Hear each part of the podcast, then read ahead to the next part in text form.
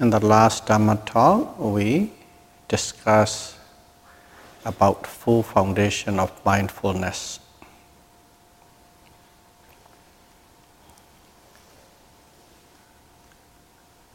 These full foundations are one group is the body or rupa, physical phenomenon. Another group is feeling sensations or Vedana. And the third group is the mind, Citta, consciousness and its mental associates. And the fourth group is Dhamma.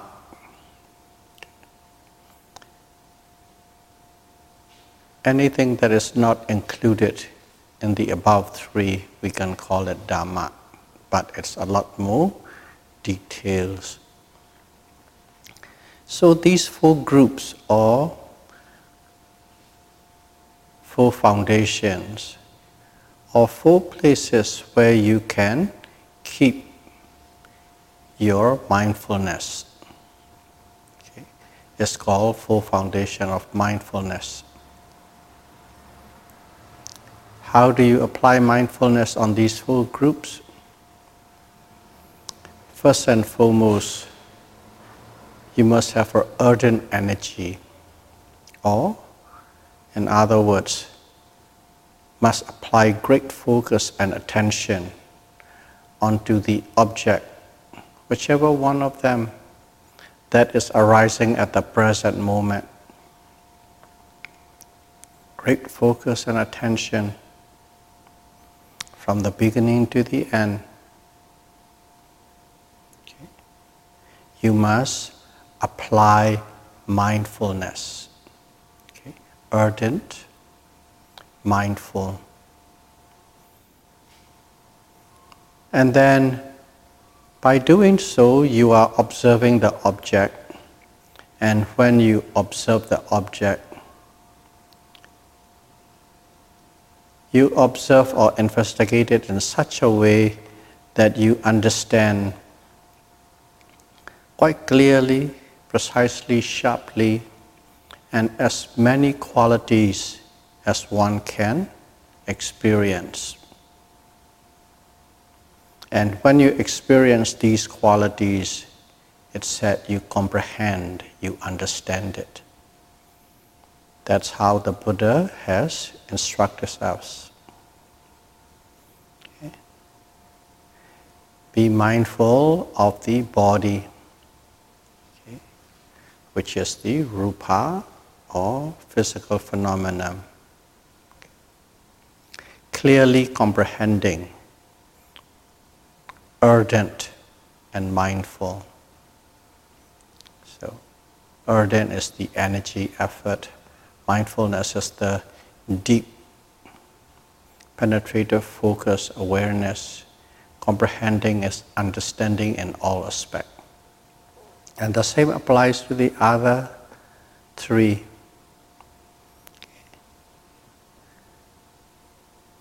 The yogi must dwell into these full foundation of man, mindfulness in the same category, clearly comprehending, ardent, and mindful.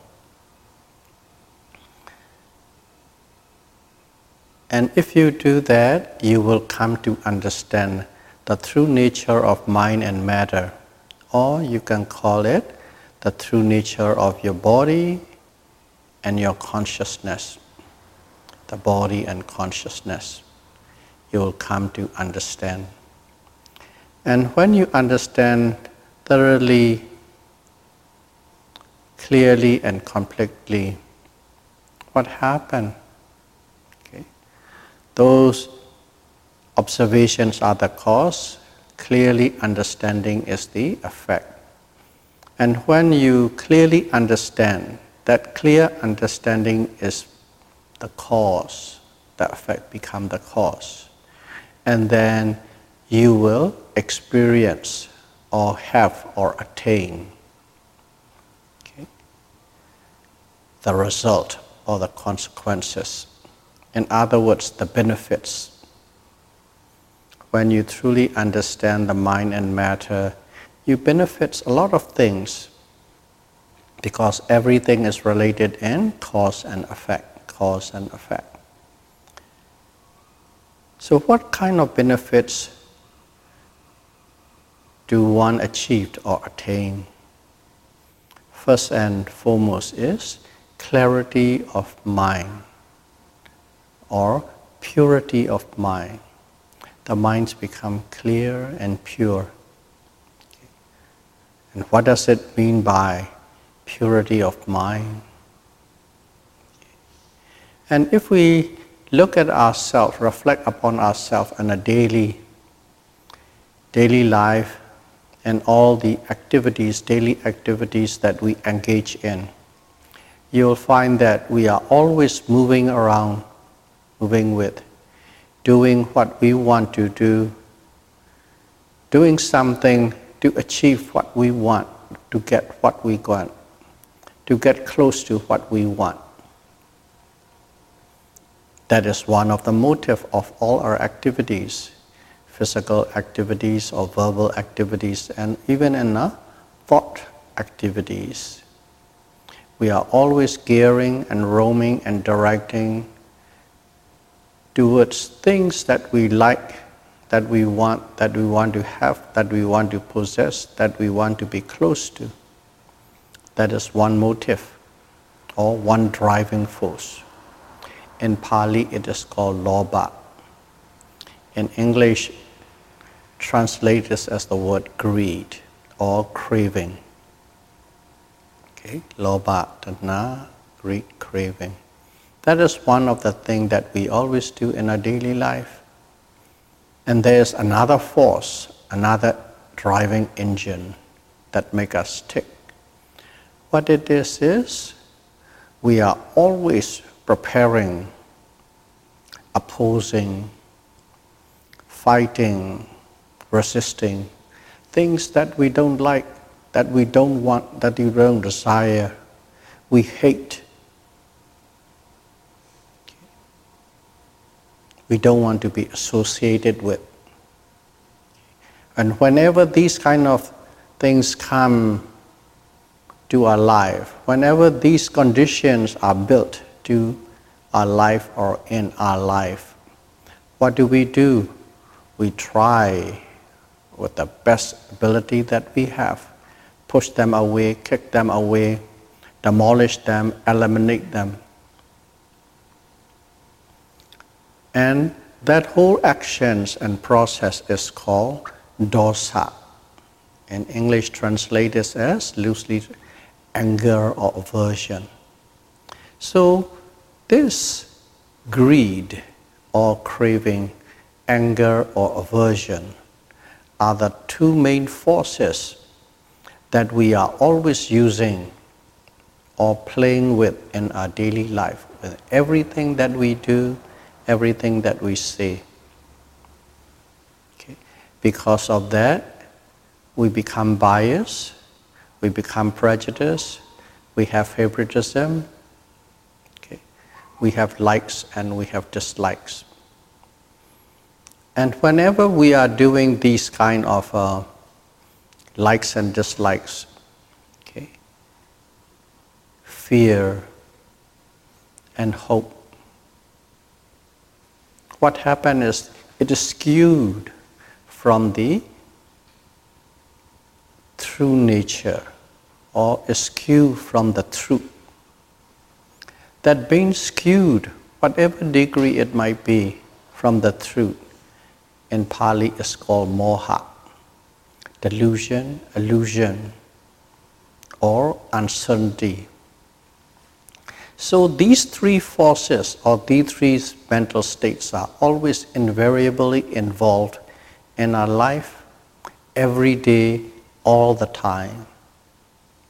Okay. If you truly reflect upon it, you'll find that.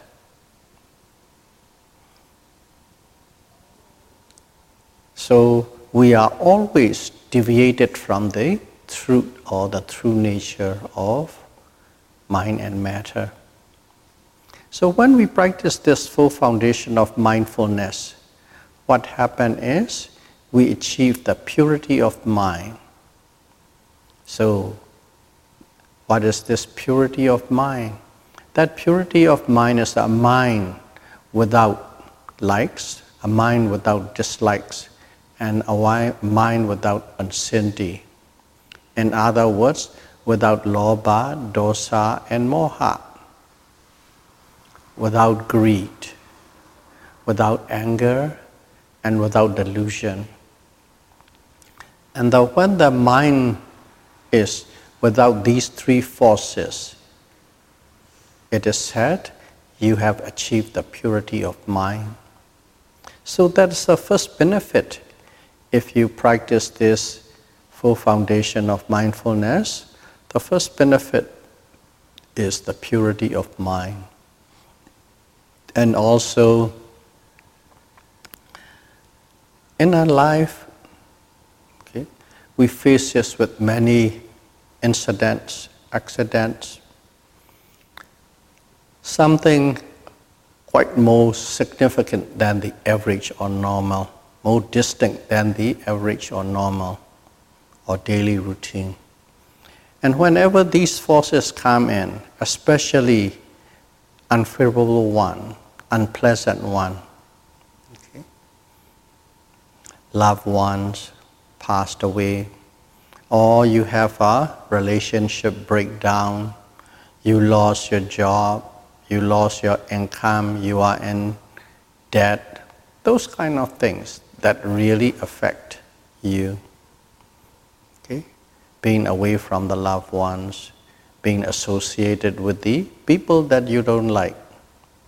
And whenever these kind of things happen, sorrow arises in you. Okay? It arises sorrow. And even more intense in these situations, that sorrow is manifested into the verbal form. In other words, you cried aloud, you wail, okay? Sorrow and lamentation. Okay? In a normal life, in a varying degrees, whenever these kind of okay, major unpleasant things, okay, dangerous things, unfortunate things happen, sorrow arises and lamentation arises. When you have these things, that is under normal stage, but if you practice this mindfulness meditation and if you attain to the state of purity of mind, what happened was your mind become very strong. And when these conditions that can produce sorrows and lamentation arises, okay, when these conditions come to be, what happened is it does not have the same effect upon you. You don't feel the sorrow, you don't feel lamentation. Instead, you see things very clearly and then take action how to counter that condition or how to remedy that condition or how to release the pressure or stress from this condition. So this is the second and third effect. Okay? One can overcome sorrow and one can overcome lamentation. First, the purity of mind. Second, overcoming sorrow. Third, overcoming lamentation. And also, if you have reached to that kind of a stage, the next level of result is you also overcome okay, physical pain and mental grief. So physical pain and mental pain. Okay, when okay, the easiest, most common thing is we are practicing meditation, and we sat in a certain position that we are not quite used to, eventually the pain arises. Okay, aches and pains, back aches, knee, thighs, calf tingle, numb, shooting pain, unpleasant. These are the physical pains. Okay? That is the obvious one.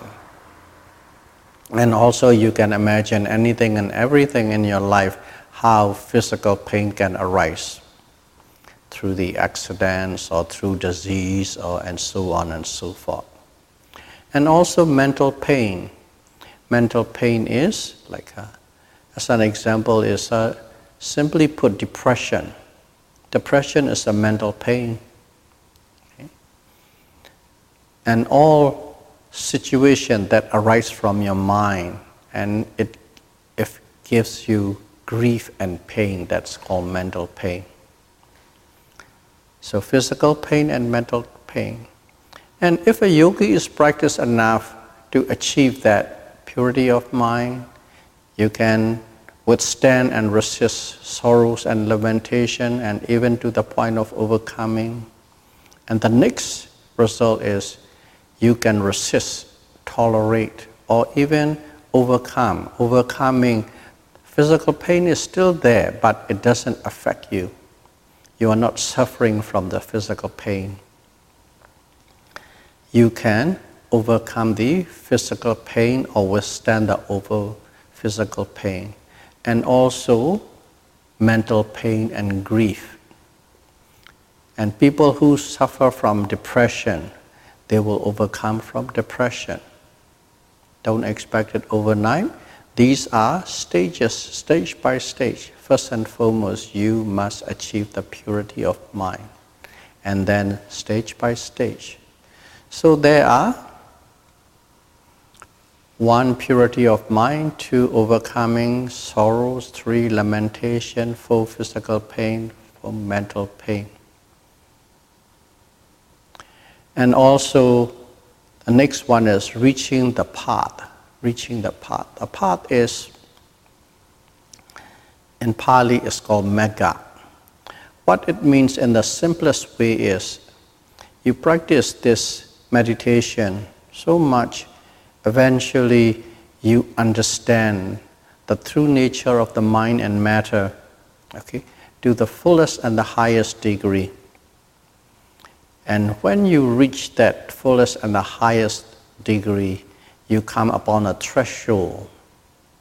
That threshold is a dividing line, of course invisible, dividing line between the people like us, ordinary people, ordinary worldling, who are always under the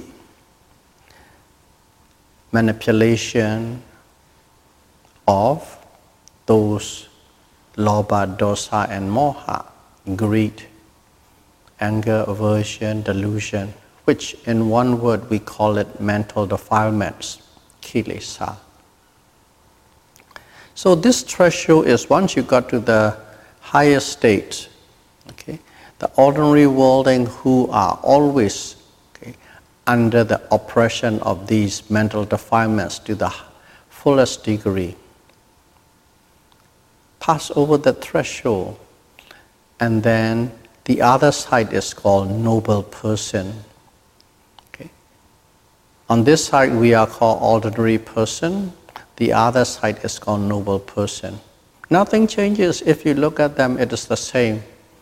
Let's say you before, the, yesterday you are an ordinary person, and let's say you pass over the threshold today and you become noble person. Nothing changes in a physical way, visual way, but your behaviors and attitude changes drastically. And you have the, first and foremost, is the correct understanding of mind and matter. You understand the true nature of non-self. That's the first thing, true nature of non-self.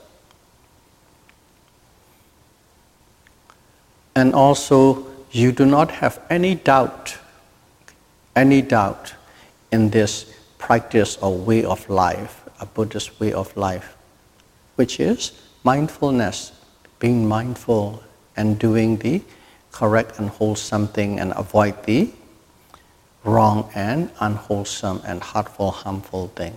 Simply that's it. You don't have doubts into this practice, a way of life. And when you got to that level, what happened is, we always say this five precepts, okay? Five precepts of morality, avoid killing all living beings, not taking anything that is not willingly given to you, avoiding sexual misconduct, okay? Avoiding wrong speech, and avoid taking any substance that could cloud your mind. These are the five precepts. And when you become that, the first noble person, you will never ever break that five precept anymore, under any circumstances. You don't even have to put effort. It's automatically. Those fives are with you, and you are those five, that kind of thing. And that's what it means is the becoming the first noble person. Or, in other words, you have reached the path, the noble path, magga. Okay. That can be attained. That is the, the sixth benefit. And the seventh benefit that you keep practicing, once you become a first noble person, then, then you become a second noble person, third noble person, and the fourth and the final noble person. You become higher and higher and, and higher. You become more and more refined. And once you become the fourth noble person, it's said you have attained Nibbana. Nibbana is the end of all form of physical and mental suffering. No more suffering. And you have attained the supreme bliss or peace. That is the seventh benefit. So those are the seven benefits Buddha has set out, that if one practices this full foundation of mindfulness, one will attain these seven benefits. So I'm talking strictly in terms of how it is written in the scripture. Along with it, there are a few things that we can understand and we can correlate quite easily. One thing is, while you're practicing, you don't have to become a noble person, just practicing. When you reach a certain degree of purity of mind and starting to understand a certain level of the nature of mind and matter. Some of the illness and disease you have, like headaches and colds and back aches or knee aches, all these minor illnesses, okay, minor illnesses, they are gone. Or, of course, gone in a sense of completely they don't ever come. They might strike you. Let's say you got a cold. When you got a cold, of course, we'll take a, what you call aspirin or Tylenol or whatever medicine necessary to take to ward off the cold. But when you have reached to this stage, those people, they simply meditate and get into that level that you have achieved or attained. And these illnesses simply disappear. Okay? It doesn't mean that they will never strike you. It will still strike you. Let's say you go out with a little t-shirt out in the cold. Okay? Five degrees, six degrees, seven degrees. You come back, you will catch cold, period. You will catch pneumonia, period. The conditions, the conditions of the environment always is doing something upon your body.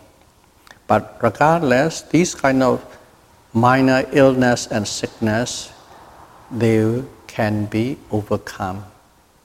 And if you have keep on practicing, but still in this ordinary worldling side, not on the noble side, you reach to the higher level of understanding of, of the mind and matter. Okay? Right near the top, not at the top yet, but very close to the top. At that level, what happened was, not everybody, but quite a majority, whatever serious illnesses they have, they become cured. Okay. It has been recorded quite a bit. People with tuberculosis, it's gone after the retreat. Some people with cancer, it's gone. Some people with tumor, that tumor is gone. These kind of major illnesses also can become cured and disappear. That's a physical side. Mental side is, of course, mental illness, I say depression. The key thing is various form of depression, whatever label you want to put in, these kind of depression will be gone and cured. So some of the physical disease and some of the mental disease, based on the level of the insight or understanding of the mind and matter, they are overcome or cured. That is one aspect, health. Also, people who are practicing, the higher and higher, the more and more, the deeper and deeper you understand the true nature of mind and matter, what happens is their intelligence level, their power of intelligence, the, the way they can use logic, the way they can analyze, analytical knowledge, reasoning, these kind of faculties become sharper and sharper. In other words, one becomes smarter and smarter. Okay? You're able to understand things that you couldn't understand before. You are able to understand things deeper and clearer. Okay? You can cut off the fats and trim very easily, and you can get the bone, take the bones out and get the meat, that kind of thing. So both, it has a benefits in terms of health, both physical and mental health, and also your intelligence level become higher and higher. Okay. If you want to use a modern word, your I Q increase with time, with the progress of understanding of mind and matter. These are the benefits that we can understand quite easily. That's why nowadays in the West there are many organizations. Okay, of course they use the word mindfulness, mindfulness, mindfulness, mindfulness. Some mindfulness are geared towards the fighting of the mental disease or depression. Okay, some organization they use mindfulness to become smarter and sharper. Some for the general health and well-being. Okay, there are so many mindfulness organizations, they use mindfulness, but specifically geared towards a certain thing that they want to achieve or that they want to sell. Can be used, can be applied. But the way we practice is, we don't have any specific or agenda or goal to acquire something or to make money. We practice this, we do this so that in general we would be able to live without mental defilements, kilesa. Why? If we don't have mental defilements, the world becomes better, your surrounding become better, your environment become better. At least from you. You will not be putting any pressure or stress on your environment. That's one. And eventually is we want to be released from all these physical and mental pain. That's the objective. So, objective is first and foremost to be able to release yourself from physical and mental pains and mental defilements. And once you achieve that, that becomes the cause and your environment, your neighborhood, your society, your humanity benefits from your actions. That's the objective. So today we talk about what are the benefits of practicing full foundation of mindfulness.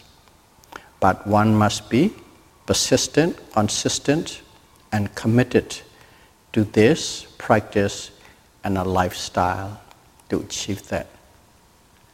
So may all of you be able to practice Satipatthana vipassana, mindfulness insight meditation, okay, precisely, correctly, and may you be able to overcome all form of physical and mental suffering as soon as possible.